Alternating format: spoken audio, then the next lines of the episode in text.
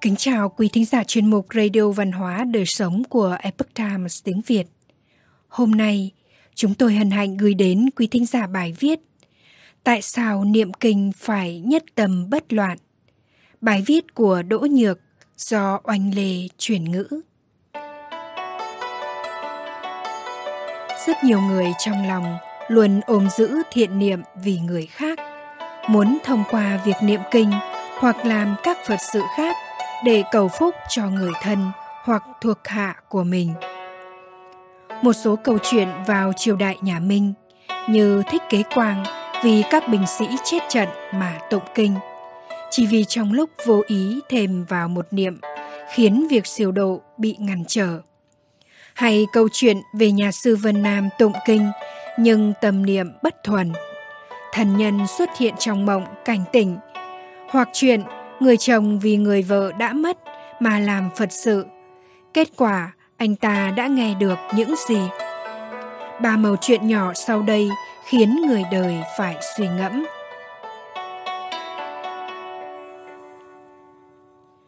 Vào năm Gia Tĩnh thứ bốn mươi, năm một nghìn năm trăm sáu mươi mốt, giặc Hoa điên cuồng xâm phạm Thái Châu. Thích Kế Quang dẫn quân dẹp loạn, trong vòng một tháng đánh chín trận thì thắng hết cả chín trận. Năm sau, giặc Hoa tấn công Phúc Kiến, Thích Kế Quang đảm nhiệm chức phó tổng binh, cùng với đảm luôn đồng tâm hiệp lực đánh tan giặc Hoa. Tháng năm năm đó, ông thu phục Bình Hải và Hưng Hóa. Trong thời gian lãnh quân canh giữ thành Tam Giang, ông thường xuyên thành tâm tụng niệm kinh Phật. Quân vụ mặc dù cấp bách cũng không khiến ông vì vậy mà sao nhãng.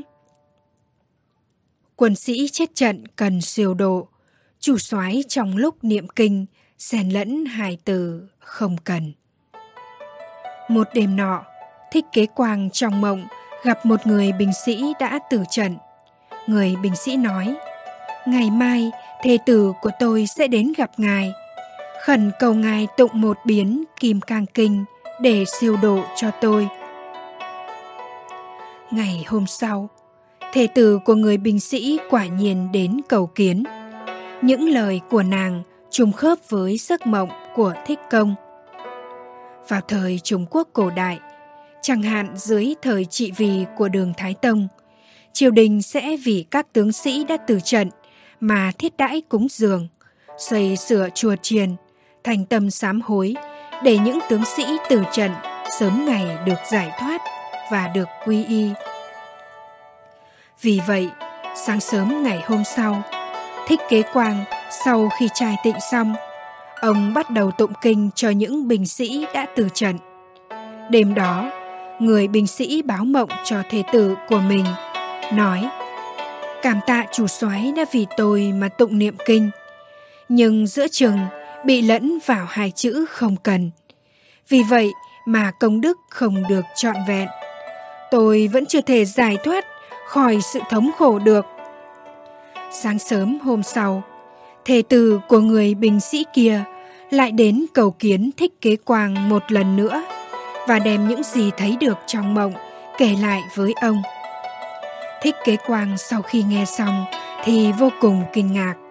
Ông nhớ lại, trong lúc đang niệm kinh thì phu nhân của ông sai tỳ nữ đem trà bánh đến. Thích Kế Quang từ xa đã nhìn thấy, liền hua tay có ý bảo người tỳ nữ không cần đem đến. Mặc dù Kế Quang miệng không nói gì, nhưng trong tư tưởng của ông nghĩ đến chữ không cần. Sau chuyện đó, Kế Quang đem chuyện này kể lại cho trợ tá và nhiều người khác. Chuyện này cứ như vậy mà được lưu truyền. Tăng nhân tụng kinh lẫn tạp niệm, thần nhân xuất hiện trong mộng cảnh tỉnh. Thiền sư Triệt Dung người Vân Nam, sinh năm một nghìn năm trăm chín mươi mốt, mất năm một nghìn sáu trăm bốn mươi mốt, là sư tổ Khai Sơn núi Diệu Phong, là cao tăng Phật môn đương thời. Ông kể lại rằng trong thời gian ngã bệnh, ông đã có một giấc mộng. Trong mộng, có một vị thần nhân xuất hiện, tay cầm một quyển sổ, nói với ông rằng: đây là tội của những người trong lúc tụng niệm kinh mà xen lẫn tạp niệm. Triệt Dung đón lấy quyển sổ và dở ra xem.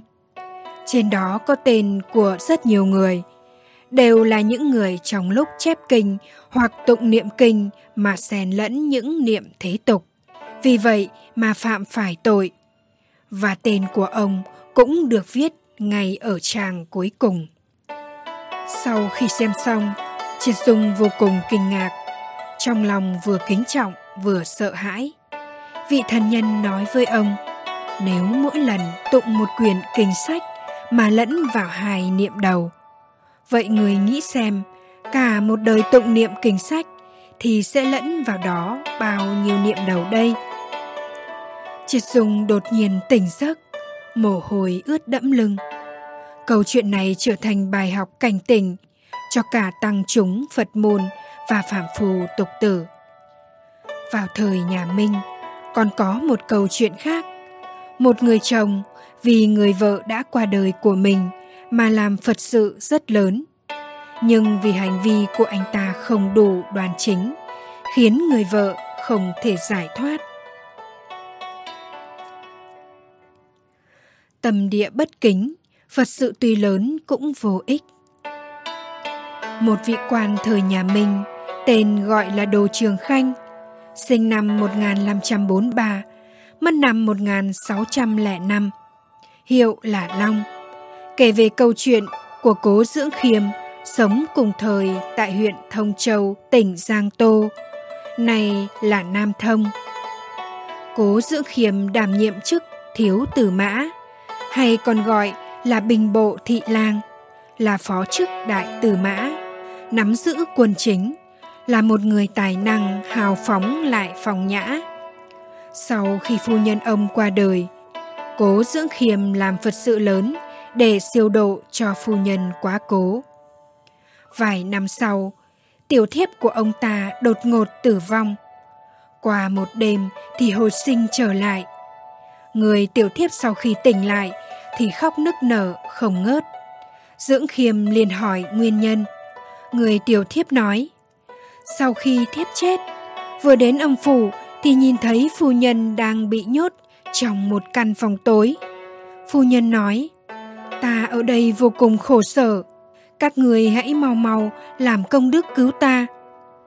Người tiểu thiếp nghe xong cảm thấy rất đỗi kinh ngạc, bởi vì sau khi phu nhân qua đời, Cố Dưỡng Khiêm đã vì bà mà làm Phật sự rất lớn để giúp bà siêu độ. Tại sao lại không khởi tác dụng kỳ chứ? Phu nhân nói với người tiểu thiếp: mời tăng nhân tụng kinh sám hối siêu độ. Quan trọng nhất vẫn là chủ nhà phải hết mực chân thành giữ trai giới. Có vậy mới có thể tiêu trừ tội lỗi, làm tăng phước báo. Ngày trước, trong lúc các tăng nhân ở lễ đường tụng kinh niệm Phật, thì tướng công lại ở trong phòng uống rượu. Như vậy có thể khởi được tác dụng gì đây? Sau khi nghe người tiểu thiếp tường thuật lại sự việc, Cố Dưỡng Khiêm bật khóc ngay tại chỗ. Vì vậy, Cố Dưỡng Khiêm liền chọn ngày thỉnh mời một vị cao tăng nghiêm khắc, tuân thủ giới luật. Đồng thời, ông dùng thái độ nghiêm túc để đối đãi Phật sự. Đây là do Đồ Trường Khanh tận mắt chứng kiến và ghi chép lại. Trong những câu chuyện này, bất luận là Thích Kế Quang, Triệt Dung Thiền Sư hay Cố Dưỡng Khiêm, họ đều có tâm nguyện làm điều thiện, nhưng vì tâm niệm bất thuần, vô tình xen lẫn tạp niệm, vô ý phạm tội, khiến người đã mất chậm trễ được giải thoát. Có lẽ chỉ khi tụng kinh mà trong lòng không có tạp niệm thì mới được thần Phật gia trì. Chỉ khi thần Phật rủ lòng từ bi thì mới có thể thật sự giải trừ khổ ách của chúng sinh. Quý thính giả thân mến, chuyên mục Radio Văn hóa Đời Sống của Epoch Times tiếng Việt đến đây là hết. Để đọc các bài viết khác của chúng tôi, Quý vị có thể truy cập vào trang web e t viet chấm com. Cảm ơn quý vị đã lắng nghe, quan tâm và đăng ký kênh. Chào tạm biệt và hẹn gặp lại quý vị trong chương trình lần sau. Kính chúc mọi điều bình an và tốt lành đến quý vị cùng người thân.